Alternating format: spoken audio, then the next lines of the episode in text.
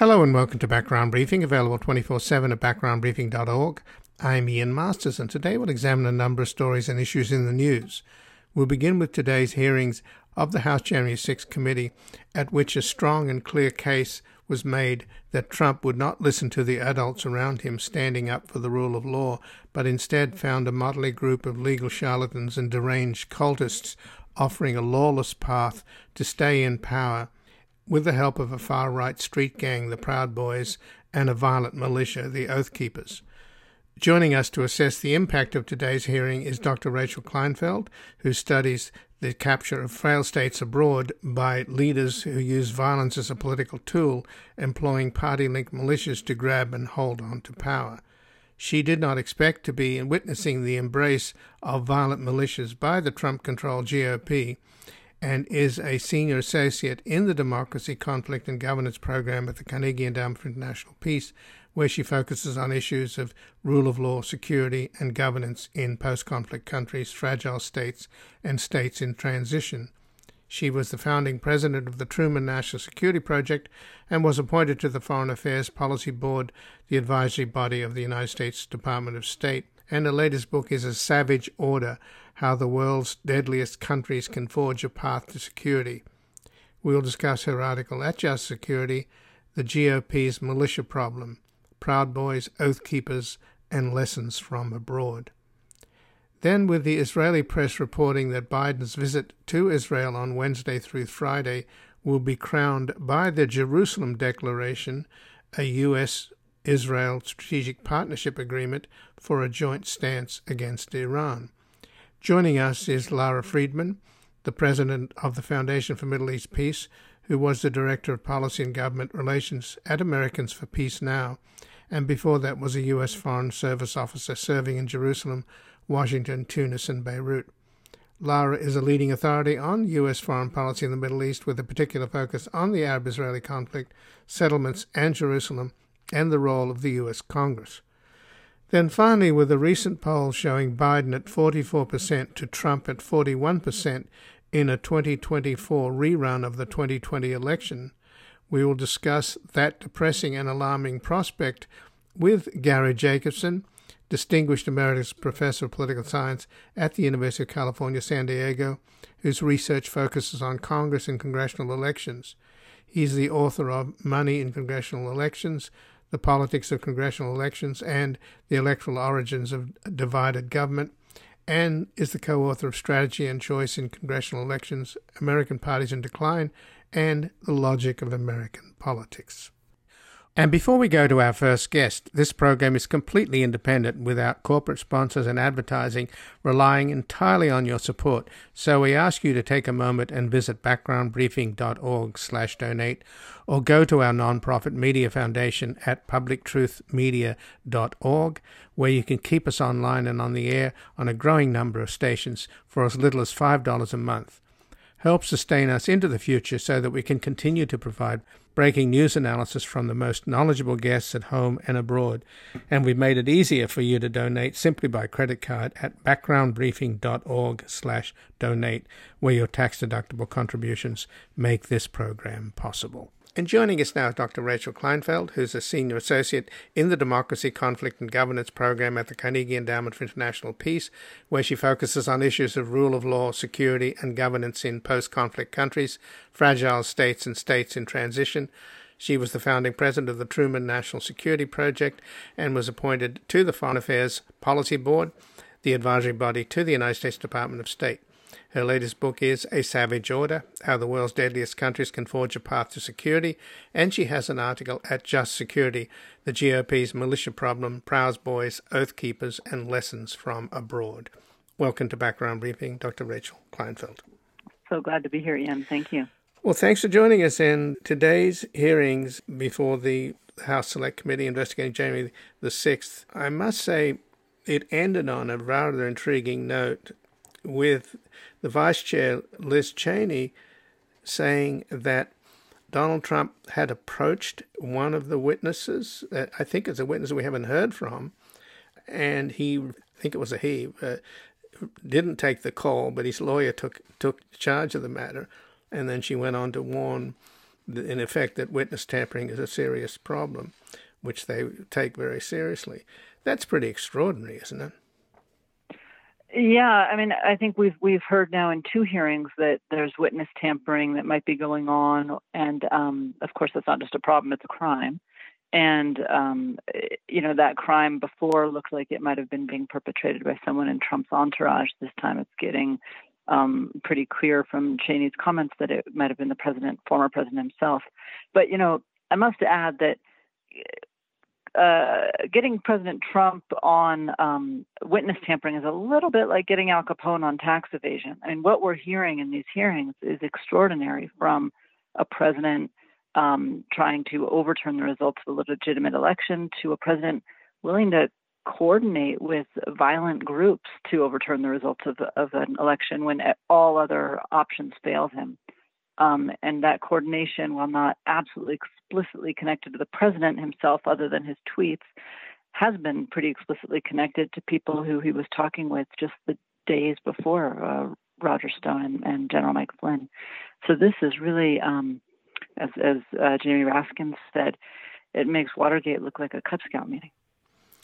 So, in terms of the work that you've done, though, Rachel, in studying post conflict countries, fragile states, states in transitions, uh, states like Nigeria, Lebanon, Colombia, um, Iraq, countries where it's not uncommon for government officials to use violence as a political tool. Did you ever think that you would be witnessing it here in this country? You know, no, I never did. I, I thought that my career was about failing democracies overseas, and I was trying to help other countries. It never occurred to me that I would be putting this expertise to use here. But that's my own blinders, honestly, and I think the blinders of, of a lot of us in America that think of ourselves as so exceptional.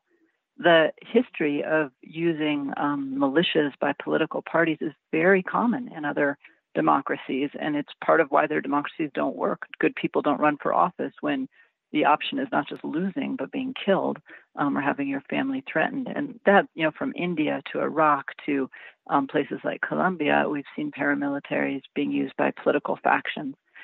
And the first thing those factions um, try to erase by the way are the other parts of their own party that don't go along with violence. And that's what we're seeing here. We're seeing um, this violence not just directed against uh, election officials, not just directed against women and African Americans and Jews and so on, although it is affecting all those groups, but also in very targeted uh, manner being directed against other Republicans who draw the line at violence and support their country's system of government.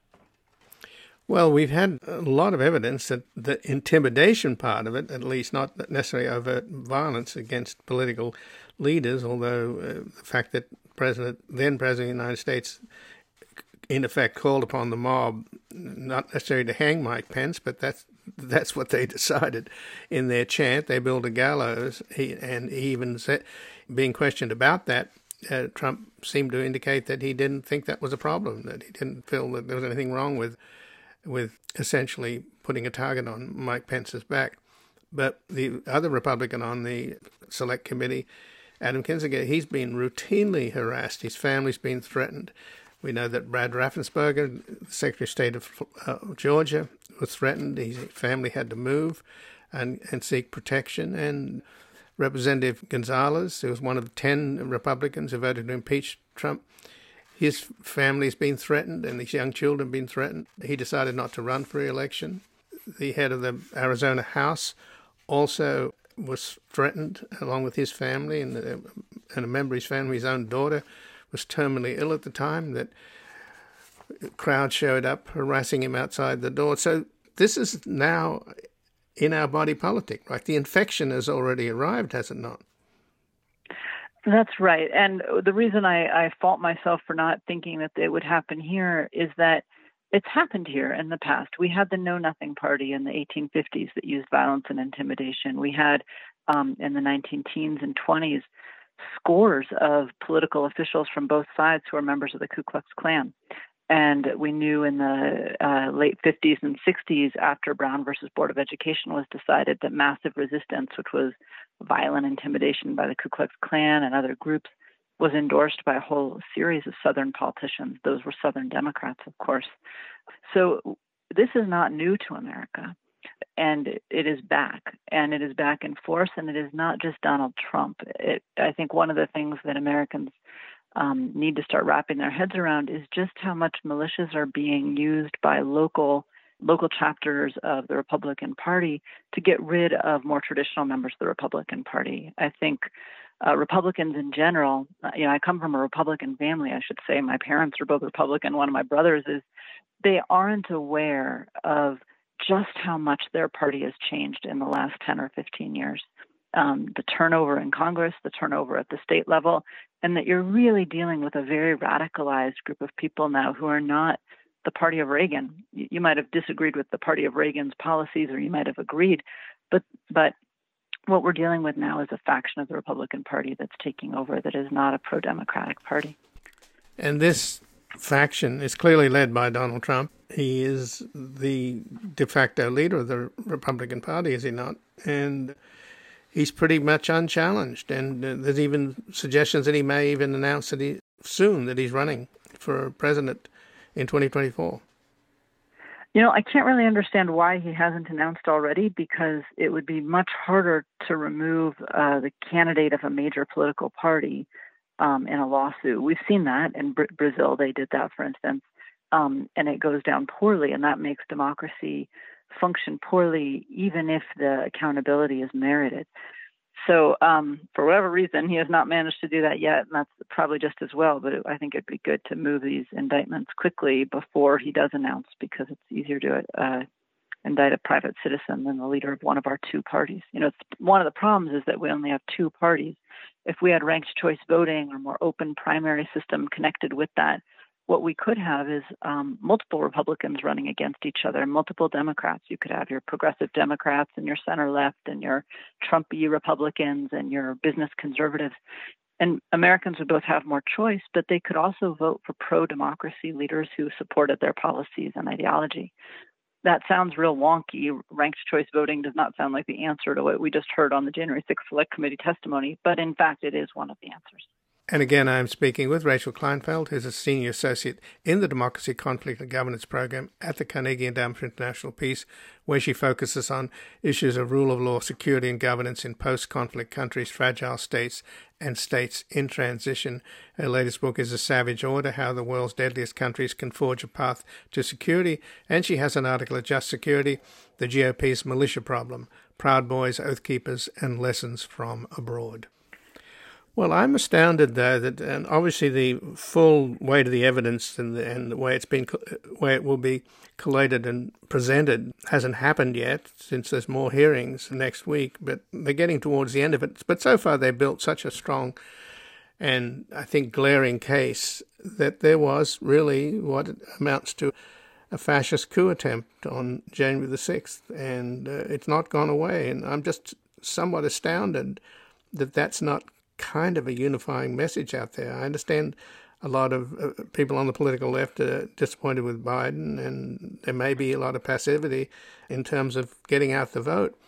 But surely people sh- could and should be united around th- what what the real threats to to America are, which are pretty glaring. That uh, we could very shortly become a one-party state, and we would have a country led by this failed and criminal president. Uh, we'd have people like Matt Gaetz and Marjorie Taylor Greene and company as the face of the cabinet. I mean, it's an appalling thought, but it's not. I'm not. This is not science fiction. This is this is staring us in the face, isn't it? I think that's exactly right, and I think um, it's it's crucial to rally the the right and the left uh, who care about our country. I think one of the issues that's getting in the way is that um, the it's it's been hard for democracy to deliver to parts of the left that um, are the base, and so they shrug their shoulders and say, "Well, democracy is not delivering. Why should I come out and vote?" And there's a point there, but the fact is, it can get a lot worse. I work in a lot of countries where um, political violence is routine, where um, a violent government targets individuals and targets groups of individuals for their uh, race, religion, ethnicity. We we as a country think that we um, might be bad now, and some parts of our country think that America's already doing that. you haven't seen anything compared to what a government can do if it wants to really um, take the gloves off. And I think a second Trump term would be taking the gloves off. There's no doubt because this isn't just Trump, because it's infected so much of the of the um, Republican parties up and down. And so I think we somehow have to get um, get folks to vote and to understand that that uh, it's just essential. But then we need to deliver. Um, we really need to start delivering policies that help ordinary people. It's no surprise that Trump won when you had over 70% of the American public saying that they thought the whole system was rigged prior to 2016. You just can't run a democracy when people feel that it's run for the elite's benefit. Well, but we don't have a democratic tradition in this country, do we? In in the form of uh, social democracy, where you vote for politicians who are stewards of the, your tax money and deliver government services based upon your tax money. I mean, we we have uh, politics that are, involve extraneous issues which are passionately felt, like guns and abortion, etc. So, how do you focus people on the notion that there's a simple transaction with government? You pay your taxes and you get your services, and we uh, should judge them, uh, our politicians, on what kind of stewards they are of our tax money. Uh, and as opposed to essentially having a, a government of telemarketers who spend all their days dialing for dollars. Yeah, you know, I think this is a conversation that the the left has to have within itself, and the the right that is still pro-democratic has to have within itself, because what we see after populist authoritarian leaders like Trump is a, a, democratic degradation that happens. And one of the parts of that degradation is that what you get is these polarized extremes that start running. So in Colombia, we just saw an election between a former guerrilla fighter and a real right wing, sort of authoritarian type uh, who'd been a corrupt mayor prior to that. We saw a similar polarized breakdown in Peru. Um, we've seen it in Italy, where in Italy it got so bad that the left wing party, the Five Star Party, actually teamed up with the right wing party, um, which was a nativist, anti immigrant um, party, and they ruled together um, because the, the edges meet eventually. But this is what you see after this kind of um, populist authoritarian because both sides say, I want nothing to do with the other side. I cannot make common cause. There's no center that holds. I'm going to go fully on the extreme. And that scares the Dickens out of the other side, and they do the same thing. And then what you get is this wildly careening country where nothing gets done. It's not that the far left policies get done, and it's not that the far right get done. Each gets done for a couple of years, and then they get overturned, and they just go back and forth. And what suffers is any kind of normality, stability, ability to plan your life in the interim. And your work has made clear, surely, Rachel, that politicians are using abroad using gangs uh, for political purposes is not exclusive to the right or the left. You've got uh, Maduro in Venezuela using street gangs to intimidate the opposition, and and likewise Ortega in Nicaragua doing the same thing. And that's exactly what the hearings today were about, were they not? The extent to which Donald Trump used a street gang organization known as the Proud Boys. The other other organization, uh, the Oath Keepers, tend to be ex-military, but they are, as the witness who was the former PR person for for the Oath Keepers said, they're a violent militia. Yeah, so as you said, you know, we've seen this before in a lot of countries, and it's it really doesn't matter about the ideology. Ortega in Nicaragua, Maduro and Chavez before him in Venezuela, um, we see it in Nigeria, we see it in Colombia and Iraq, India. Um, India now has 10 sitting leaders in their um, assembly who've been c- convicted of murder. Um, that's where this leads. Uh, India used to be the world's largest democracy. Freedom House, where I sit on the board, has just downgraded it to partially democratic. Um, when politicians start using these kinds of violent groups, they don't need to commit violence. They can just intimidate. And if the intimidation is credible enough, which it already is, um, that does the job. So it, as you said, is scaring Republicans from running for office. It's probably scaring a lot of Democrats from running for office. It's affecting not just national leaders, it's affecting people running for school board. We've had an awful lot of threats and violence directed at, um, you know, moms running for school board. And one part of this that you mentioned before, but I just want to highlight, is that quite often when these people are parents, the threats are against their children. And um, what it does to a democracy when no candidate can be a young parent because they're fra- afraid for their children, that's an entire constituency that's wiped out of both the left and the right. That's the kind of thing we're starting to see in our country. Well, a few days ago, I spoke with Jeff Sharlet, who embedded himself with a lot of these militias around the country in Wisconsin and also in some of these Christian nationalist churches here in the state of California and went to demonstrations in Sacramento with sort of neo Nazis, etc., and, and spent some time investigating uh, the woman that was shot at the in the assault on the Capitol. And she apparently was uh, married to a Marine and was relatively normal, but f- absolutely fell for Trump, hook, line, and sinker, and then eventually died and is considered a martyr by these people. But the one thread that kept coming through all the conversation from with these people that he that he, he, he was spending time with was that they not only expect a civil war, they welcome it. They they believe it's inevitable. So I don't know how much more violent it's going to get towards November, but uh, as long as Trump's around, he's made it clear.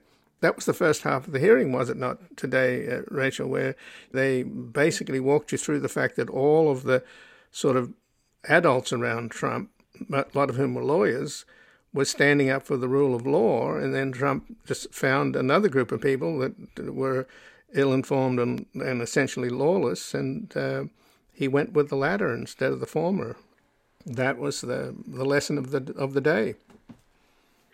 I think there were a number of lessons today that that got um, pulled out. You know, and I think you're absolutely right about Trump being willing to go with whomever will tell him what he wants to hear, um, and ignore all the adults in the room.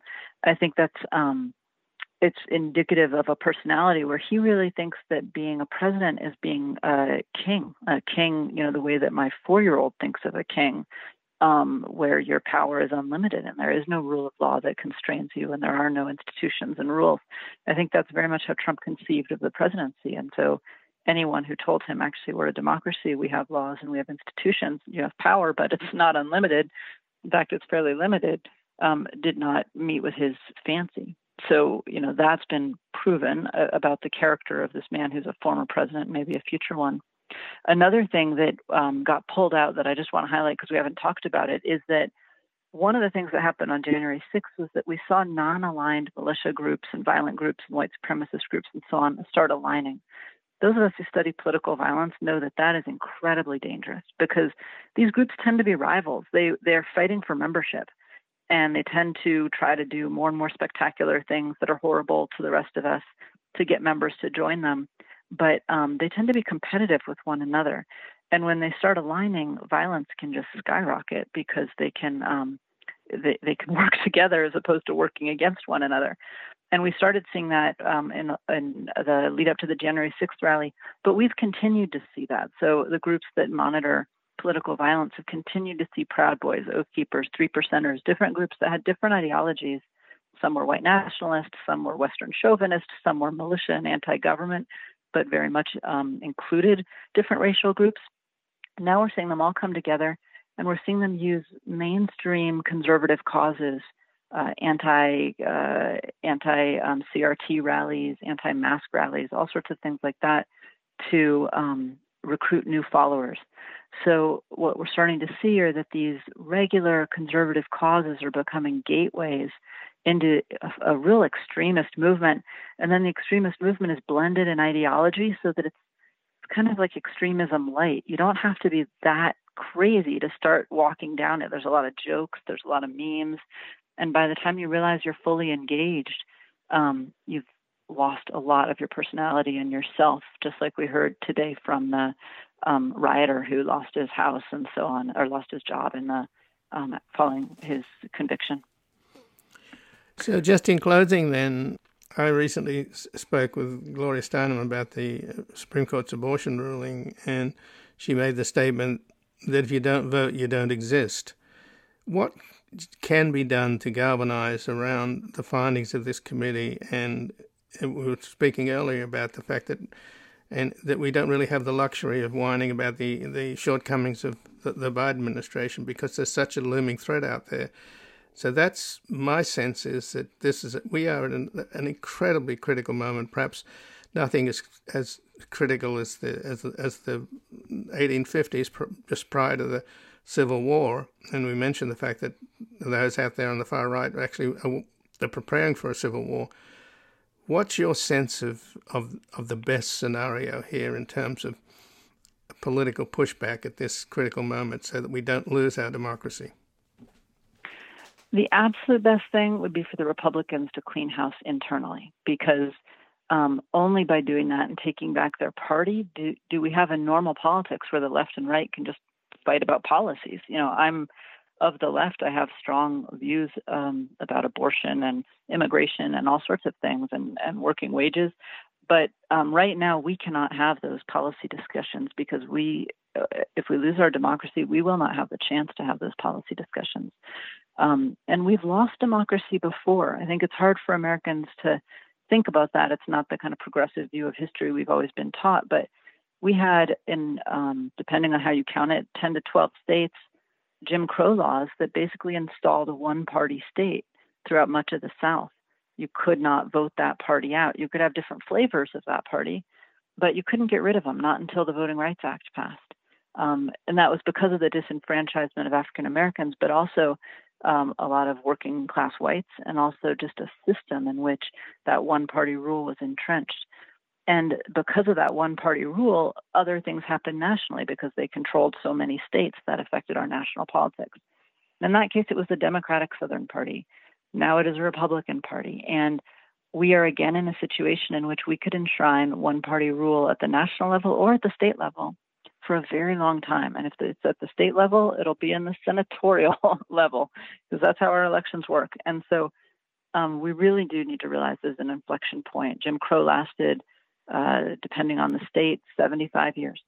Um, we do not want to go back to that kind of a system. And uh, we are the generation that's going to decide that. Well, Dr. Rachel Kleinfeld, I thank you so much for joining us here today. Thank you. And again, I've been speaking with Dr. Rachel Kleinfeld, a senior associate in the Democracy, Conflict and Governance program at the Carnegie Endowment for International Peace, where she focuses on issues of rule of law, security, and governance in post conflict countries, fragile states, and states in transition. She was the founding president of the Truman National Security Project and was appointed to the Foreign Affairs Policy Board, the advisory body to the United States Department of State. And her latest book is A Savage Order How the World's Deadliest Countries Can Forge a Path to Security. And she has an article at Just Security The GOP's Militia Problem, Proud Boys, Oath Keepers, and Lessons from Abroad. We're going to take a brief station break and back looking into the Israeli press reports that Biden's visit to Israel on Wednesday through Friday will be crowned by the Jerusalem Declaration a U.S. Israel Strategic Partnership Agreement for a joint stance against Iran. We're gonna chase those crazy. Chase, chase those crazy. Chase, chase those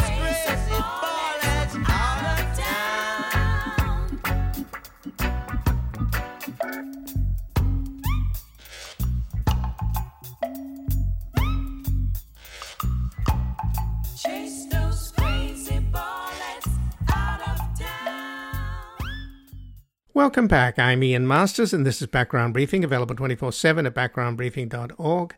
And joining us now is Lara Friedman, who's the president of the Foundation for Middle East Peace. Previously, she was director of policy and government relations at Americans for Peace Now. And before that, she was a U.S. Foreign Service officer serving in Jerusalem, Washington, Tunis, and Beirut. Lara is a leading authority on the U.S. foreign policy in the Middle East, with a particular fo- focus on the Arab Israeli conflict, settlements in Jerusalem, and the role of the U.S. Congress.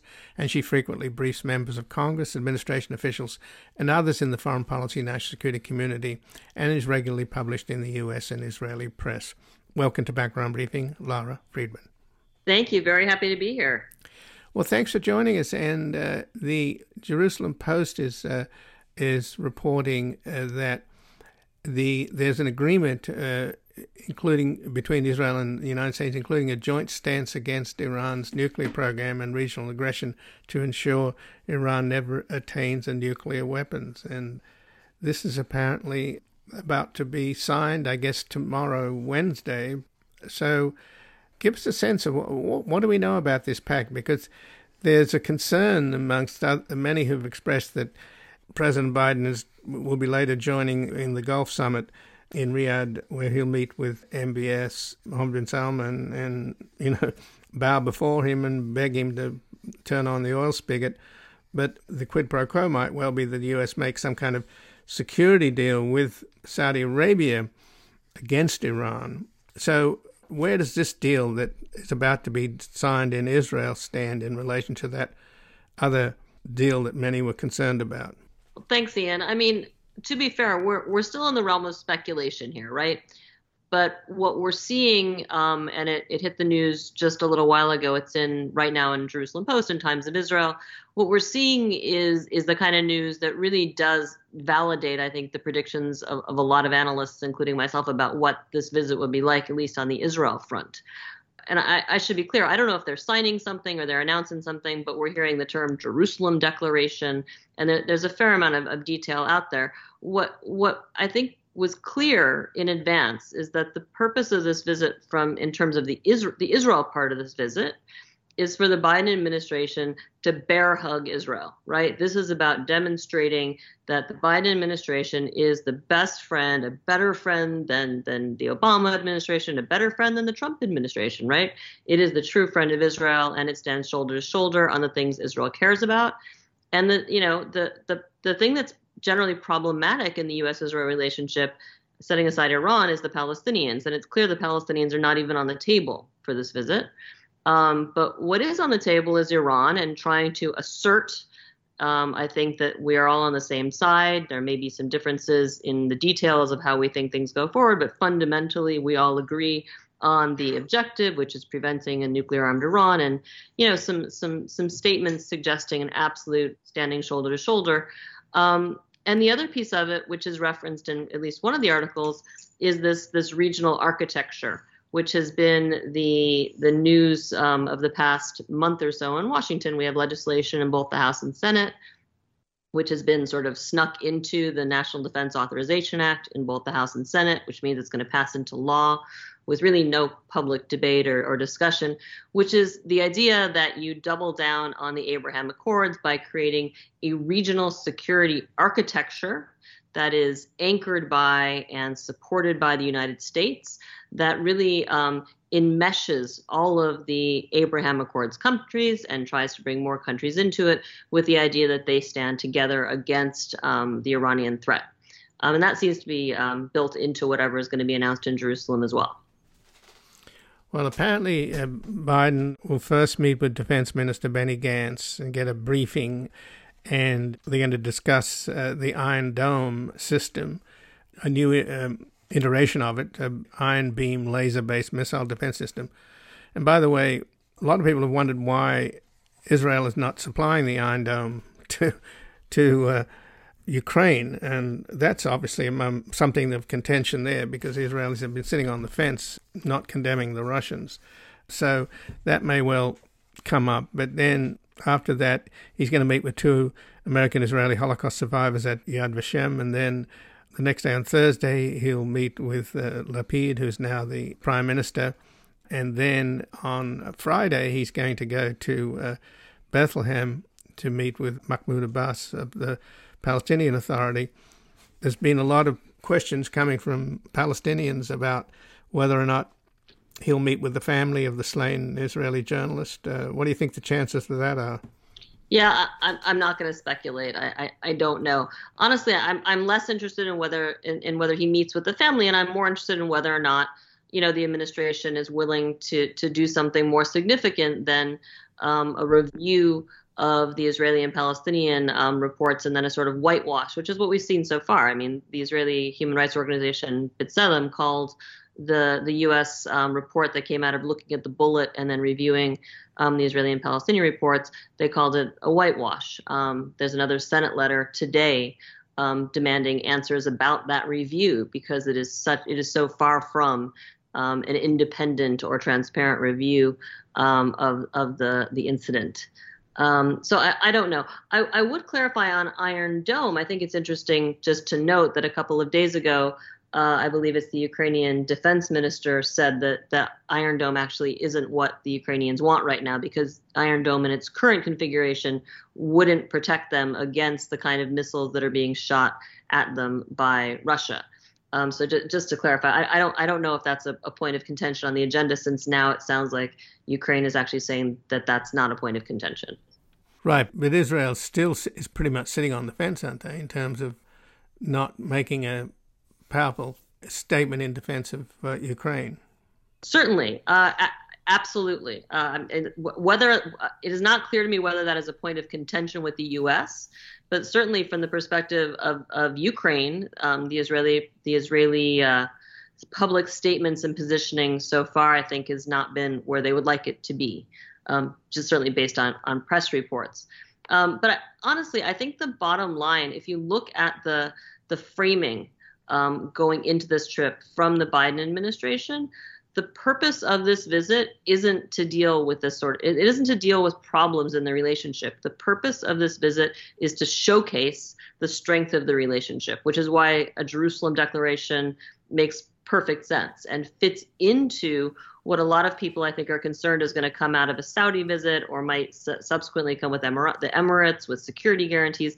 It isn't clear how far this administration is willing to go the Abraham Accords were fundamentally transactional, right? The, the Trump administration was prepared to provide a lot, whether it was weapons or U.S. recognition of, of the Western Sahara. They're willing to provide a lot in order to entice countries to normalize with Israel if the goal here now is to deepen and expand those accords and get more countries to join, and that really does seem to be the Biden administration, they, they seem to have bought onto that 100%. It's sort of like, you know, Trump did everything wrong in the world, but on this one thing, he was absolutely right, and we are going to double and triple down on it.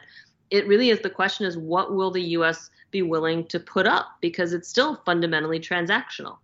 Um, and I think if you look at uh, the Defense Act, which is the name of the legislation that would create this regional architecture, if you look at the reports about this Jerusalem Declaration, it, it really does sound like the U.S. is getting closer to to promoting what is I mean, I don't know how to translate regional architecture. I don't know how different that is from a regional defense guarantee or regional defense pact. It seems like we're edging more and more towards something like that. But the Abraham Accords, I thought that they were largely an attempt to shift the de- debate away from the Arab Israeli struggle to a kind of Arab Iranian struggle. And in doing so, in order to get Saudi Arabia and the Emirates to uh, recognize Israel, that would, in- would involve selling out the Palestinians. So is that dynamic still in play? I, I think that, that I think it's true. I think it's one can correctly observe that for Israel, the Abraham Accords are a are a double win, right?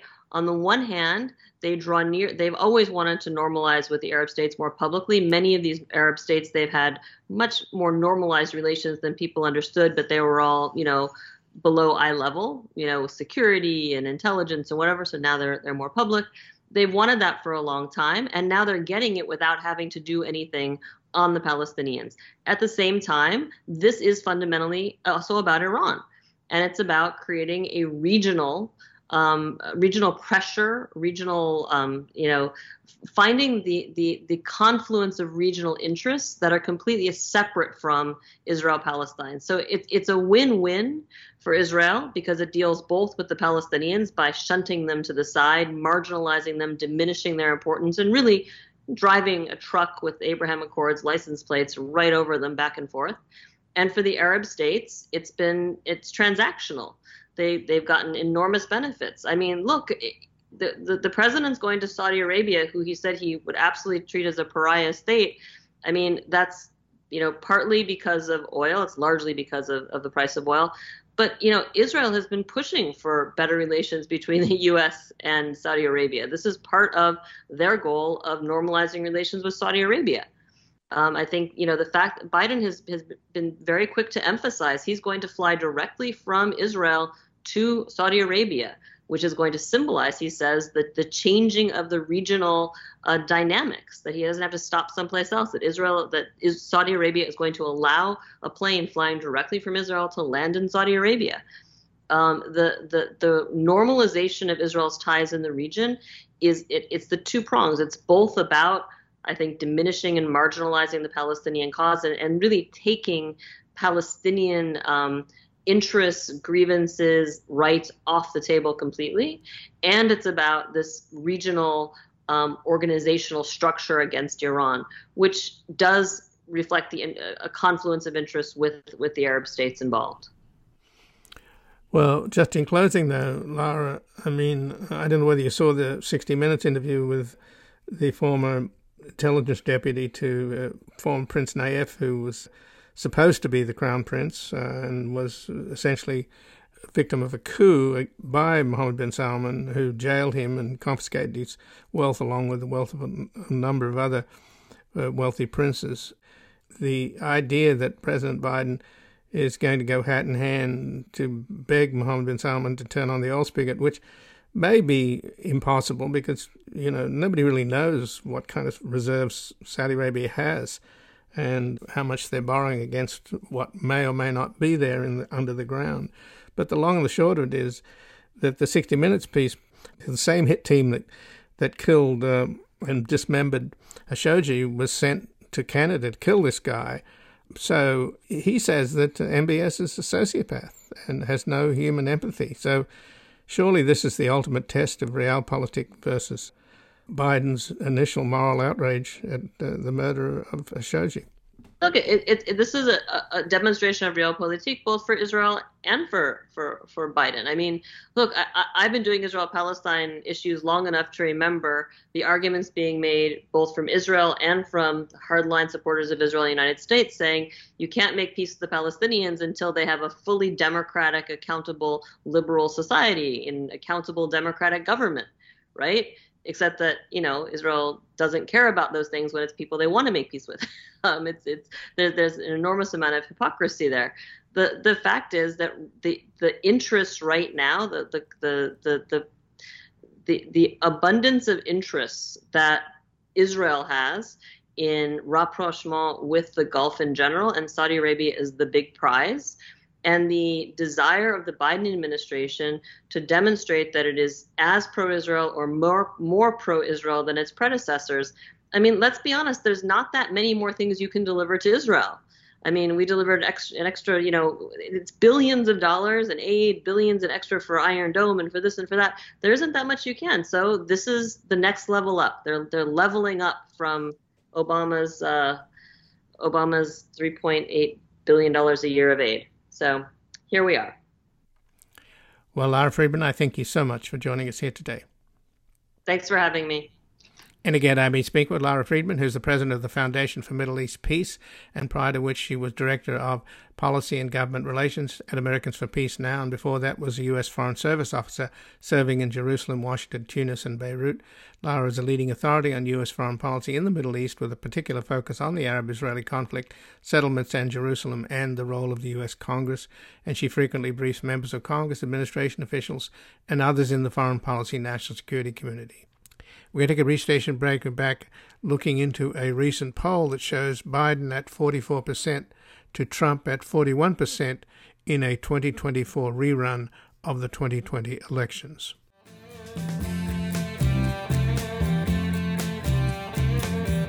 We passed up on the. We spoke of was and when, although I wasn't. He said I was his friend, which came as some surprise. I spoke into his eyes. I Welcome back. I'm Ian Masters, and this is Background Briefing, available 24 7 at backgroundbriefing.org and joining us now is Gary Jacobson, Distinguished Emeritus Professor of Political Science at the University of California, San Diego, whose research focuses on Congress and congressional elections. He's the author of Money in Congressional Elections, The Politics of Congressional Elections, and The Electoral Origins of Divided Government. And he's the co author of Strategy and Choice in Congressional Elections, American Parties in Decline, and The Logic of American Politics. Welcome to Background Briefing, Gary Jacobson. Thank you. Well, thanks for joining us. And there's a, a poll that's just come out that has a, a matchup between uh, Donald Trump and Joe Biden, another repeat of the last election in 2024, and Biden's at 44% approval and Trump's at 41% approval. So I find those numbers both depressing and alarming. Uh, it's remarkable that Trump has maintained as much support as he has, uh, given the revelations uh, going on right now, but also over the last 18 months or so, 18 uh, months. So, yeah, he's he's maintained his support among Republicans to a remarkable degree.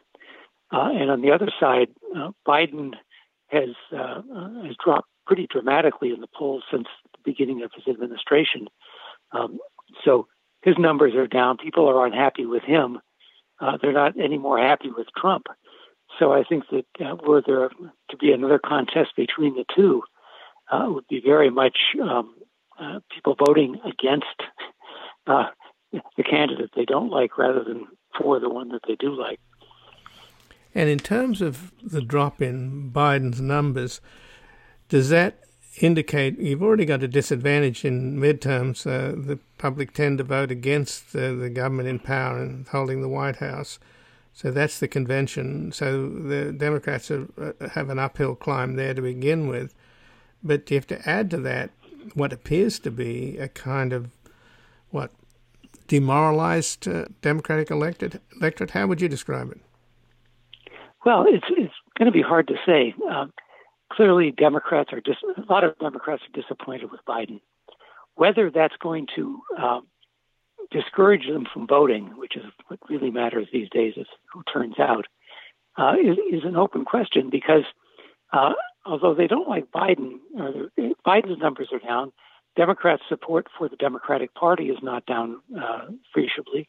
Democrats' support uh, in the um, uh, in the generic polls, generic congressional election polls, Democrats, uh, very few of them say they're going to vote for Republicans. So it's not like they're uh, turned off by their party. They're turned off to, to, a certain extent by Biden. They're disappointed with him, but that hasn't made them enthusiastic about the Republican Party. So it's uh, it's a question of whether or not uh, they're they are sufficiently enthusiastic about their own party to show up at the polls, and something like the Supreme Court's abortion ruling uh, probably helps in that uh, in that regard, and also um, Trump's involvement in the campaign helps in that regard because uh, nothing unites the Democrats uh, more than opposition to Trump.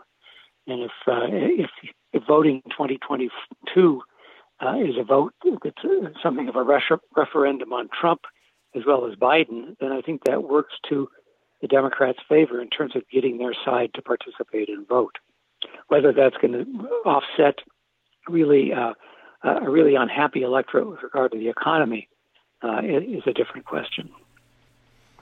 But I think the uh, the alarming statistic surely is in terms of the the drop in polls and Democratic support and Democratic enthusiasm is amongst the young Democratic voters younger than 90, 34. Their numbers are going down, aren't they? Again, they're, they're, the numbers in, uh, uh, in support of or in approval of, uh, of Biden have gone down. Uh, their voting intentions haven't changed. They haven't become more Republican they're still uh, uh, primarily uh, supporting Democrats. And again, the question is whether they will turn out to actually vote. And with young people, you always worry about that because they tend to have a lower turnout rate in any case, and especially at midterm elections. Um, this was not the case in 2018. There was a remarkably large turnout in 2018. Young voters wanted, uh, were voting in much higher numbers than they had, say, in 2014 the previous midterm. So whether it looks like 2014 or 2018 is going to make a huge difference for the Democrats. Uh, if it looks like 2018, that will cushion the cushion some of the loss, but uh, um, it certainly doesn't help to have uh, Biden that unpopular among them. So you mentioned earlier that how odd, to put it mildly, the fact that Biden's poll numbers in a a rerun of a race against Trump is Biden's at 44% and Trump's at 41%, and yet you've got the revelations coming out from the January 6th committee and more damaging revelations coming out today. And eventually they'll do a report where they put it all together. And presumably, if we live in a rational uh, world and we're not completely polarized in post truth America, then you would think that that would bring down Trump's numbers. So, what explains the fact that he's close? His numbers are so close to Biden. Uh, well, because Republicans have yet to abandon him in great numbers. You still have uh, 70, 75 percent of Republicans saying that uh, Biden's not the legitimate winner, that Trump was the legitimate winner. You have uh, very large majorities of Republicans saying that uh, that he's not guilty of anything yet.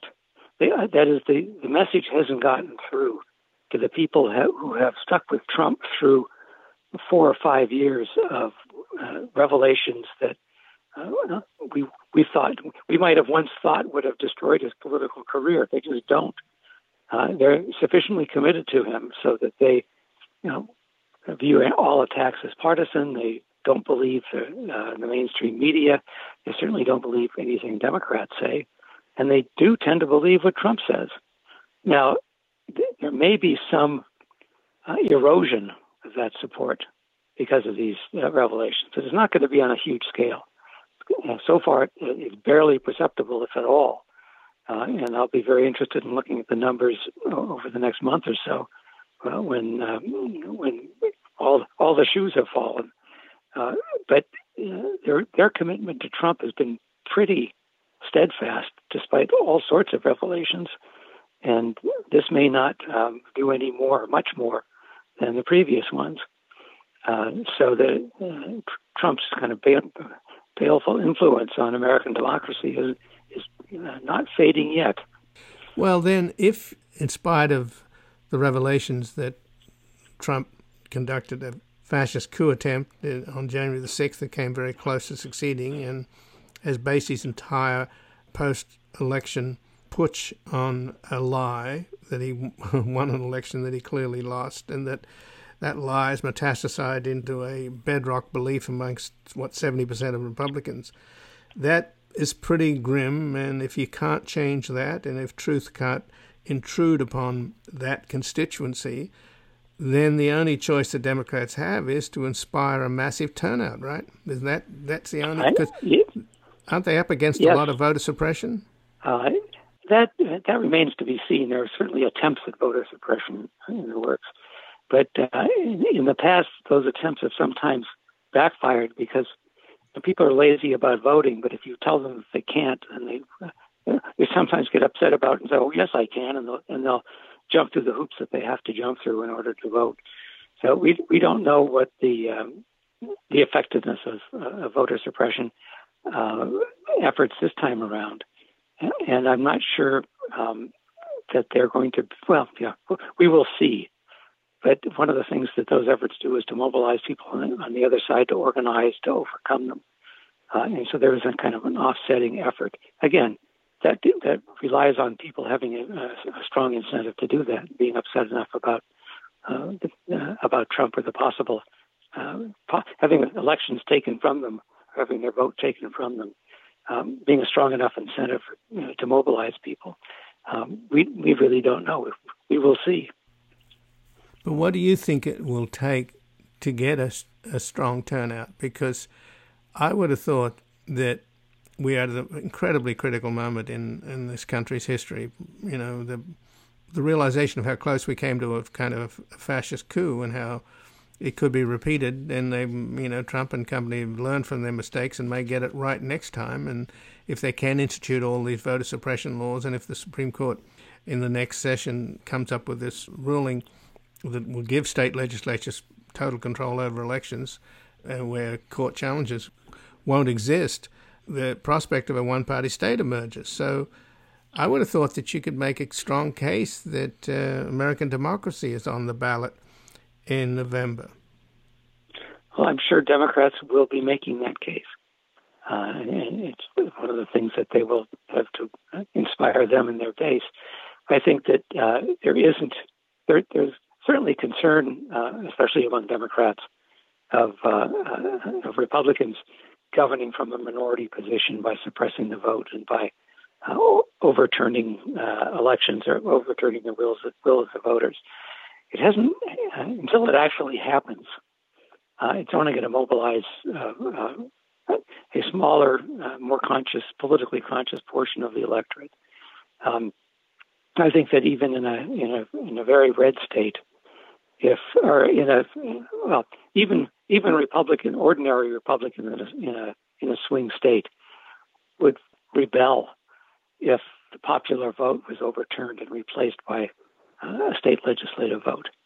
Uh, I think that's uh, that, that's a step that's wildly radical, uh, and that would, uh, I think, generate an enormous outpouring of, of resistance.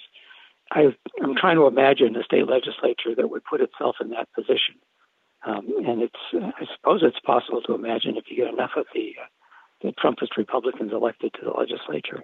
But I still think it's a stretch to think that that is a uh, a near possibility. And until people perceive it as a near possibility, it's not going to have the motivating effect that uh, you might expect it to have. But I'm kind of puzzled or even astounded that anyone would vote for Donald Trump after the evidence we've seen and after his disastrous tenure. And then on top of that, he clearly loses an election, and, and against all the advice that he got that he lost, uh, he hoists this lie and it's clearly incredibly cynical and anti-democratic. And he basically hired a bunch of street thugs and right-wing militias to be the tip of the spear and organized them to probe the Capitol, and then provided the bodies to storm the Capitol, and wanted him to go with them to somehow declare himself president. I mean, we're talking about this is this is Hitler and Mussolini stuff. This is what I don't understand is we have rampant criminality on display and instead of putting this guy in jail, which is where he should be, he could be the next president of the United States. I just find it astounding. Well, well because there are, I don't know, 40% of the country that um, uh, perceive an entirely different reality. They think Trump's presidency was a big success. It was kind of undermined by COVID we had a booming economy and low unemployment. Uh, uh, they felt uh, they were being cultural. Their, their, their, cultural status was back. They uh, they loved him for his enemies because they think Demo- they think of Democrats as a bunch of socialists who are going to uh, impose you know Venezuela on us. Um, they see him as a barrier to that. Uh, they they enjoy his attack on the mainstream media uh, because they see the mainstream media as all those East Coast elites that look down on them uh, and, and uh, you know, treat them as second class citizens. Um, they are willing to uh, buy what he says rather than what uh, uh, what everybody else reports, anybody with any sense reports. So there's a whole mindset out there that supports uh, Trump. There's a uh, there's a media. Uh, if, if, you want to find news reporters who will, or news reports that will kind of support that position. You can find them on the internet. You can find them uh, on, on, Fox News and some of the other uh, cable news networks. So it's there is this uh, infrastructure of um, of right wing media that uh, make money by keeping people excited in, uh, on the uh, on Trumpian themes. Um, you know, the, the, the porous border, for, for example, uh, things that work to uh, keep their support for Trump. So you have to, you, you and I look at the world in a particular way, uh, and uh, we think we're right.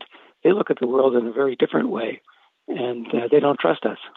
They don't. They don't believe what we say, and they don't observe what we we observe, or they discount it, or they say it's not important um, you know, say, yeah, that's Trump being Trump, et cetera, et cetera. They, they make excuses for him. So, so that that that way of thinking um, uh, is is out there. It's not going to be uh, erased very soon. It's not going to be eroded very quickly, uh, and so it becomes part of the political reality that we have to deal with. Well, Gary Jacobson, I thank you so much for joining us here today. You're welcome. And again, I've been speaking with Gary Jacobson, who's a distinguished emeritus professor of political science at the University of California, San Diego. His research focuses on Congress and the congressional elections. He's the author of Money in Congressional Elections, The Politics of Congressional Elections, and The Electoral Origins of Divided Government, and is the co author of Strategy and Choice in Congressional Elections, American Parties in Decline, and The Logic of American Politics. This has been Background Briefing. I'm Ian Masters. I'd like to thank producer Graham Fitzgibbon and assistant producer Asher Price. If you missed any of today's program and would like to explore our vast archives, you can find us at backgroundbriefing.org, where we include extended interviews searchable by topic and have made it easy for you to sign up for daily email updates that provide links to resources, articles, and books discussed on the program. Also, you can find links there to subscribe wherever you get your podcast, and we also encourage your ratings and reviews on these platforms. Find us on Twitter and Facebook at Ian Masters Media, and please do help us reach more listeners by sharing this program with friends, family, and colleagues. And to help us sustain this program into the future and ensure it remains free to all, please take a moment to support us by going to backgroundbriefing.org/donate or to publictruthmedia.org where you will find our non-profit Public Truth Media Foundation, where your tax-deductible donations, large and small, keep us broadcasting. And I'll be back again tomorrow with another background briefing at backgroundbriefing.org. Bye for now.